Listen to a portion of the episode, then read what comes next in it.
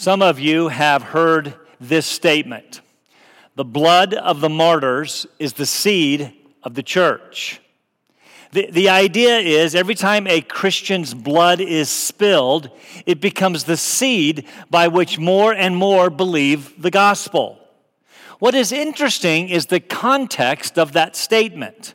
Of course, it's not in the Bible. It was written by Tertullian, an early church father of the late second and early third centuries who lived in Carthage, North Africa. Often called the father of Western theology, uh, Tertullian was actually the first to refer to the Father, Son, and Spirit as the Trinity, the triunity. Well, he lived during the height of state sponsored Roman persecution against this new faith called Christianity. Persecution had gone beyond ridicule. Christians were being arrested and at times put to death or martyred for their faith. Some other uh, church fathers like Polycarp and Ignatius, Justin Martyr, and Irenaeus had already suffered martyrdom. It's interesting, our English word martyr comes from the Greek word martus, which means witness. You see, the connection is this witness to the Christian faith, and you may become a martyr. You'll remember when we studied um, the book of Hebrews that the author said to his readers, You have not yet suffered to the point of shedding blood. The implication was they would. Of course, that came under the reign of the Roman Emperor Nero, during whose persecution Peter and Paul were put to death. Under Nero, Christians were arrested. Some dipped in flammable material and burned alive. Others were sewn into animal skins and thrown to the wild beasts in the arena, or simply cast in with a hungry pride of lions to the delight of the spectators. The stories are many and, and gruesome. Of, of course, Jesus said such persecution would come. If they persecuted me, they will also persecute you. Well, back to Tertullian. He was a prolific writer, but this particular statement about the blood of the martyrs being the seat of the church was not written to Christians. He was writing an apologetic, a defense of the Christian faith to the governing authorities, to the very ones carrying out the persecutions. In the midst of it, he says, You keep killing Christians and it's not working. Don't you understand? The blood of the martyrs is the seed of the church. For every Christian you kill, many more spring up in their place. And again, that, that statement is not found in the Bible, but it's true. It can be borne out in countries across our world to the present day. I mean, how does that work? Kill Christians and more and, and more become Christians. I would suggest that God has ordained it so. A couple of examples. Evangelical Christian missionaries first went to Vietnam in 1911, actually led by Robert Jaffray, a missionary of the Christian and Missionary Alliance. Others followed, and soon there were over a hundred missionaries, uh, Christian missionaries in the country. But at that time, the growth of the church was slow. Then, during the Vietnam War of the 1960s, Christian missionaries had to flee for their lives. Several didn't survive and became martyrs. As I understand it, there were only about 100,000 or so Christians in the country at this time. Uh, of course, you know the communist North outlasted the war, and, and Vietnam became a communist country uh, with, with very oppressive religious laws. World Magazine writes with the fall of Saigon uh, on April 30th, 1975, the new communist government kicked out foreign missionaries, that is, those who were left, commandeered Christian schools and hospitals, and closed churches. Sounds familiar. Some Vietnamese pastors fearfully fled the country on U.S. military planes, leaving their flocks without shepherds. In fact, you may be interested to know we have many Vietnamese people, uh, many of whom are believers in our own state of North Carolina. Uh, many from the, the uh, who are called the Hmongs from the mountainous country.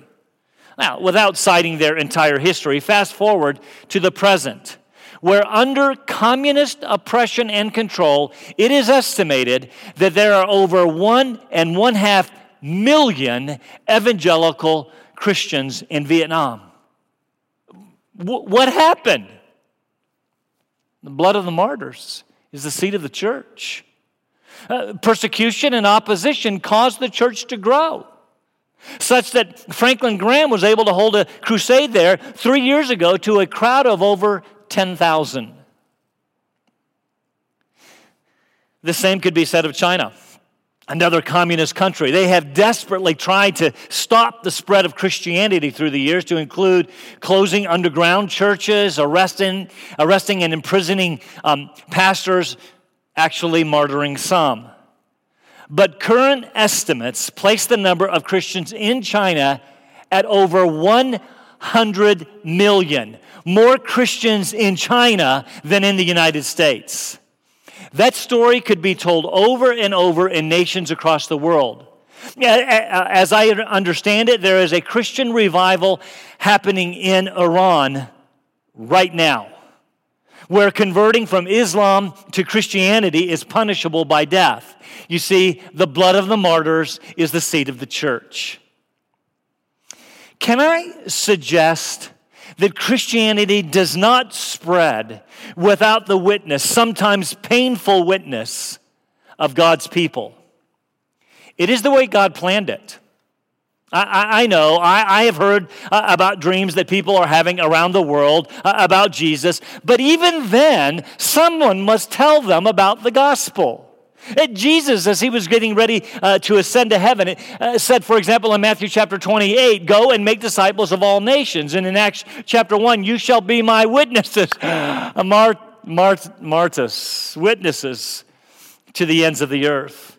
Paul said, faith comes by hearing, and hearing by the word of or about Christ. How can they believe except they hear? And how can they hear except the preacher be sent? How beautiful are the feet of those who bring good news of good things. You see, the gospel must be proclaimed. So, share your faith, but know this it will cost you, as it cost Jesus. This has been Peter's instruction and encouragement to his readers facing persecution because of their faith. Taken a couple of weeks off uh, for Palm Sunday and uh, Easter Sunday, but three weeks ago we saw Peter wrote in 1 Peter chapter 3 For Christ also suffered, that is, by dying, once for all, the just for the unjust, so that he might bring us to God. Peter then went on to talk about um, what Jesus dying in our place accomplished, namely, making us just and thereby bringing us to God. Remember, the greatest benefit, the greatest gift of the gospel is this we get God. But that costs the suffering, indeed, the very death of God's own Son. And it may bring ours too. Bringing us to our text today in our continuing study of 1 Peter chapter 4 verses 1 and following say this.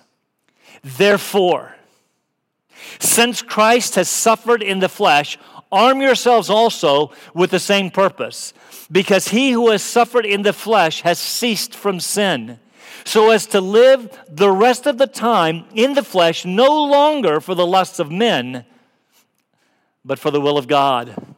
for the time already past is sufficient for you to have carried out the desire of the Gentiles having pursued a course of sensuality, lust, drunkenness, carousing, drinking parties, and abominable idolatries. In all this, they are surprised or shocked that you do not run with them in the same excesses of dissipation, and they malign you. But they will give an account to him who is ready to judge the living and the dead. For the gospel has for this purpose been preached even to those who are dead that though they are judged in the flesh as men, they may live in the spirit according to the will of God. Peter told us in the last chapter it is better if God should will it so that you suffer for doing what is right. It is actually God's will that you suffer. For Christ also suffered by dying for sins. Then Peter took the very uh, important aside to talk about what Christ's suffering accomplished. Now he returns to his thought of, of us suffering. Therefore, since Christ has suffered, so should you. It's another great text that, well, as we read it, you may have noticed has some confusing parts, but it's actually a little easier than the last time. It should become clear as we make our way um, through. Here's the outline. We're going to see this choose suffering, not sin. Choose abuse, not sin. Are you getting the point? Choose the spirit, not the flesh. All of that because, and he sums it up, judgment is coming.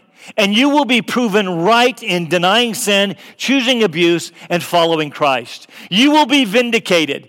It will be worth it. So look at verses 1 and 2 with me. Choose suffering, not sin.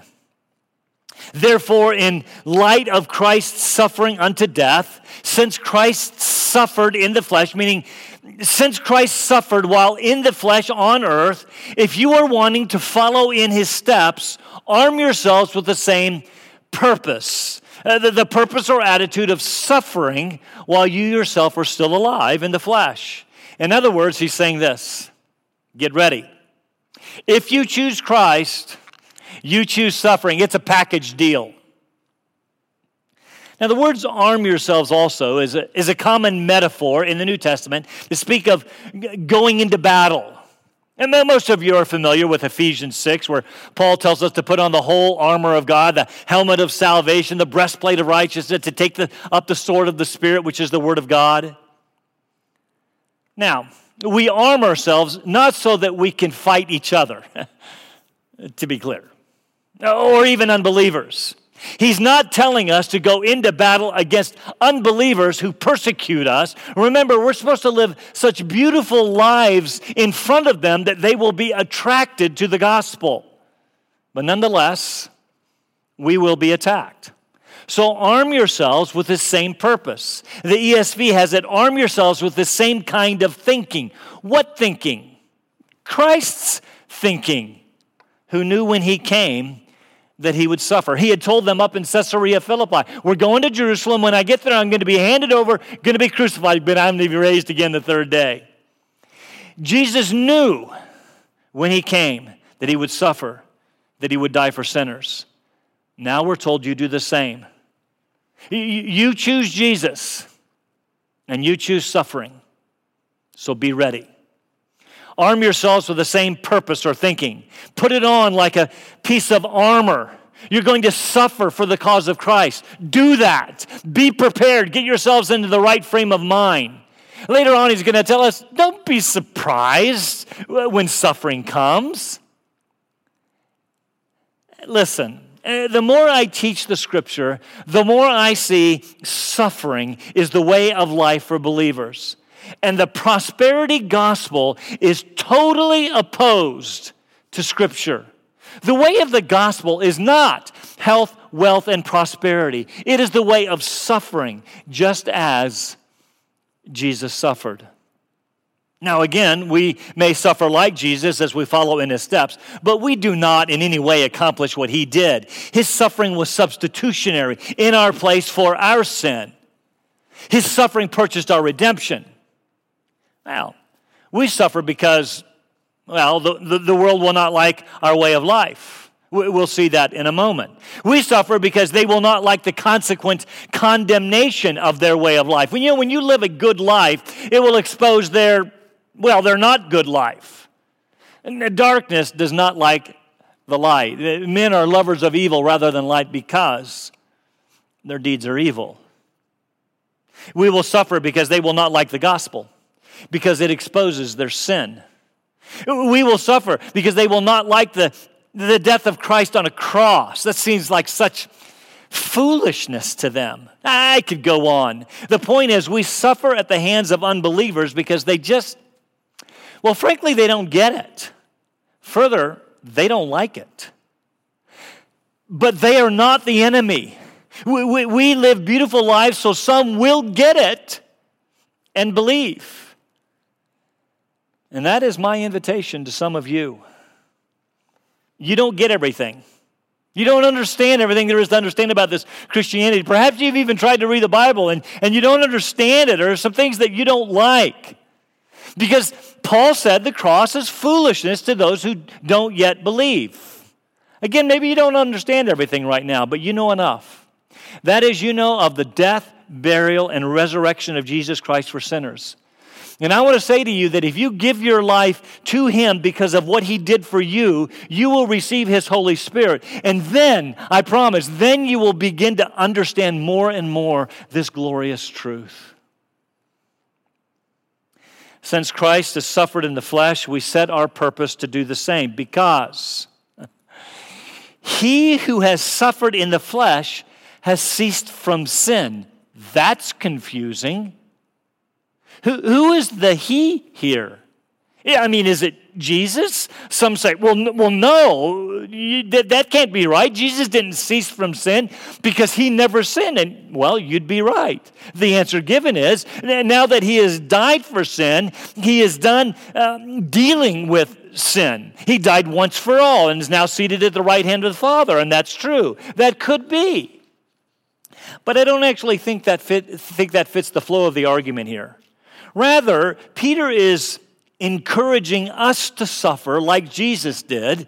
Um, after all, the one who suffers like Jesus has ceased from or is through with sin so as to live the rest of time or from now on in the flesh while alive in this body, no longer pursuing the lusts of people, but rather the will of God.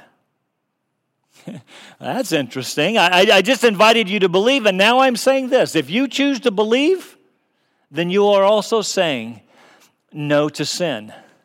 And you'd say, but, but sin is so much fun, maybe, for a while.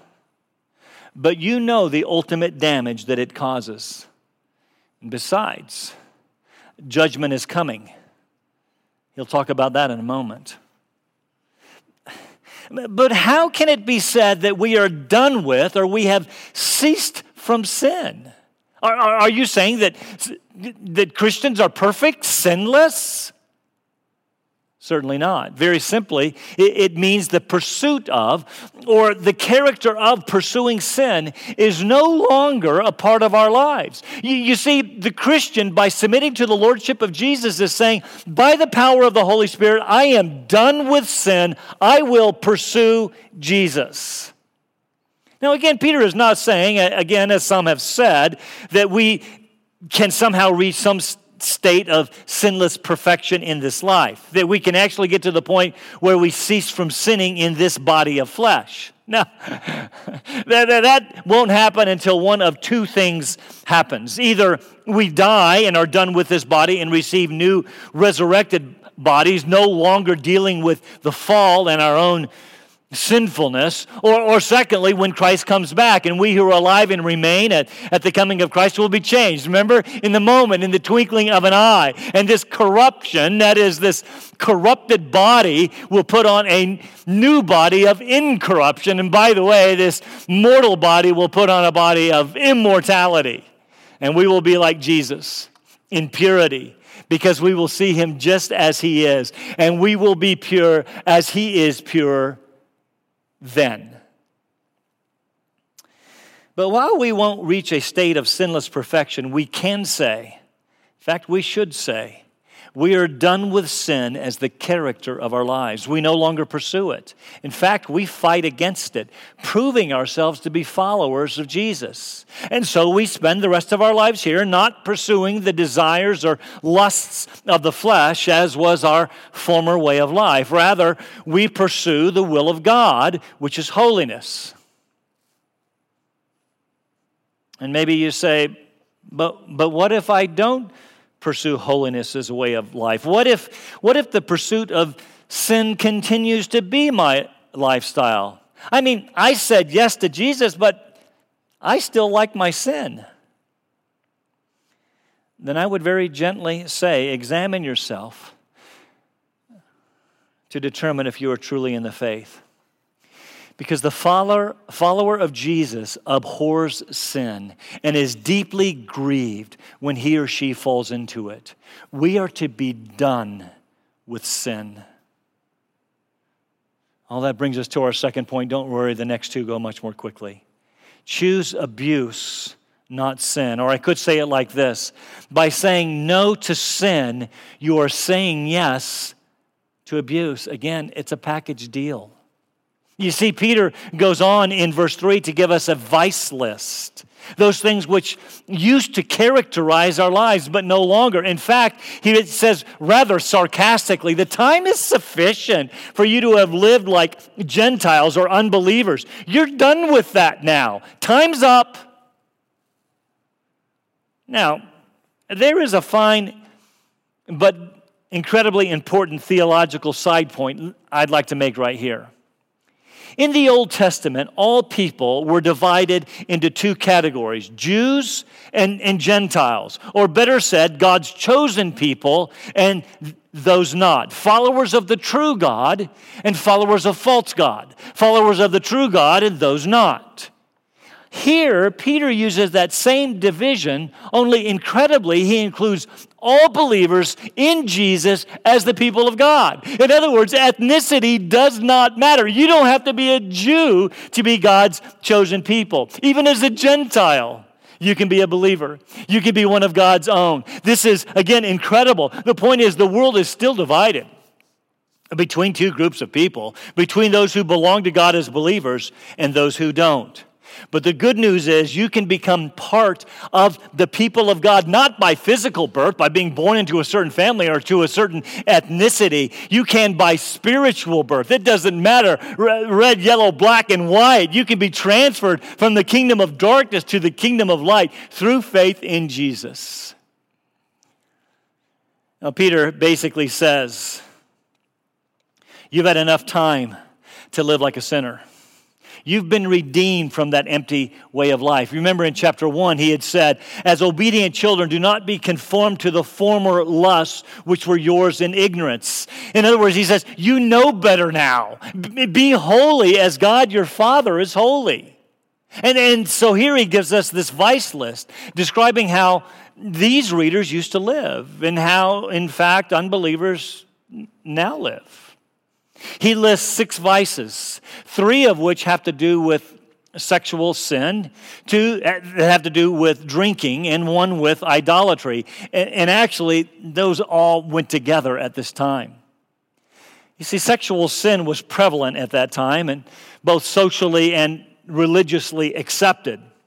And today it is prevalent and socially accepted. Peter lists them as sensuality, lusts, and carousing. Now, sensuality speaks of all kinds of sexual sin, illicit sexual activity, premarital sex, extramarital sex, uh, and the like. It's prevalent.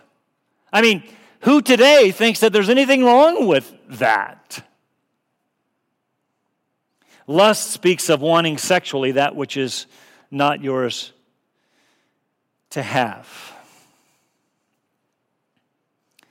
I want to say that this speaks loudly to our culture, indeed our world, and its sinful draw toward pornography. I would say to you that pornography is a plague worse than COVID, infecting our world and trapping people in spiritual death, which is much worse than physical death. I've had more people through my office than I care to admit who have been infected by this sin. You see, the truth is, pornography is readily available and largely anonymous until you get caught. And, and we may justify it by saying something like it's virtual, no one really gets hurt. And yet, Jesus said, The one who looks at a woman with lust has already committed adultery in his heart. You need to understand that pornography violates the marriage covenant. Uh, further, you need to understand how Pornography destroys your relationship with your spouse through virtual unfaithfulness. I, I, camp on that for a moment because I believe it is a scourge in our world. It deserves as much attention or more than a virus because its death is eternal. We are to be done with that. Carousing could be trans well, it could be translated in another way. I'm not going to use the word in this in this uh, gathering today. It speaks of parties involving sexual sin. Let's say it like that. Which is why I suggest these go together. While carousing often happen, uh, uh, such carousing often happen in the presence of excessive drinking and drinking parties. You know that to be true. Uh, alcohol, drugs lower the sexual inhibitions.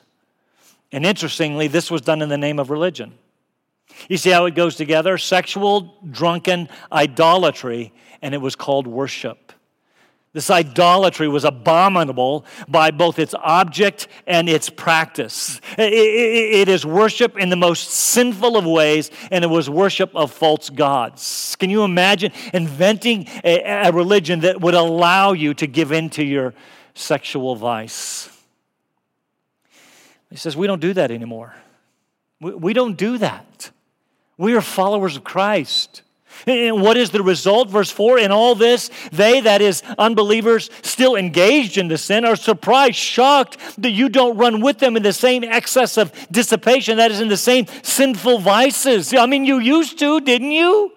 What's wrong with you now? Many of you have faced that. Being saved from a sinful lifestyle, those still in it want you to join with them. What? Have you found Jesus now and you can't have fun anymore? Holier than thou are you? Talk about social distancing.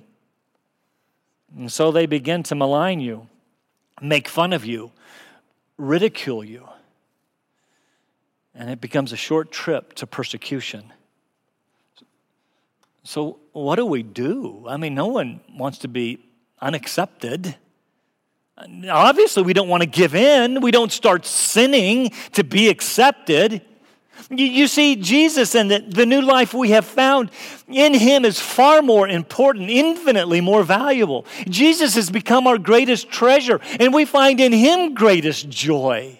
The, the, the, the, joy that we find in Christ is not to be compared to the vices of sin. And, and so the, the old way of life is dead to us now. Well, while the flesh is sometimes, sometimes drawn to it, we see it for what it is ultimately destructive. And so we say no. But when we do, we'll be maligned, ridiculed, opposed. True. Brings us to our last point. We, we choose the spirit over the flesh because judgment is coming. These are very hard words. Peter uses them as both a warning and an encouragement to us. The, the warning goes like this Don't be drawn back to, into your life of sin, demonstrating that you don't know Jesus. You stay faithful, stay committed. They will malign you. But they will give an account to him who is ready to judge the living and the dead. That's hard. It's a, that's a phrase used to speak of God's universal judgment. Whether God the Father here or God the Son, lots of discussion about that. I'll let you decide. Here's the point judgment is coming.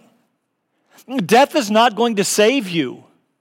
All those living when the end comes and those having died will face judgment. There is coming an accounting for all. Revelation makes it clear that there are two future resurrections the first for those who have died in Christ, the second for those who have died without Christ. It's often called the Great White Throne Judgment. The, those without Christ will stand before God, and there will be no escaping. The books will be open, books containing works like the list that we just looked at in this passage. And I want to say to you very gently that your sin will be laid bare.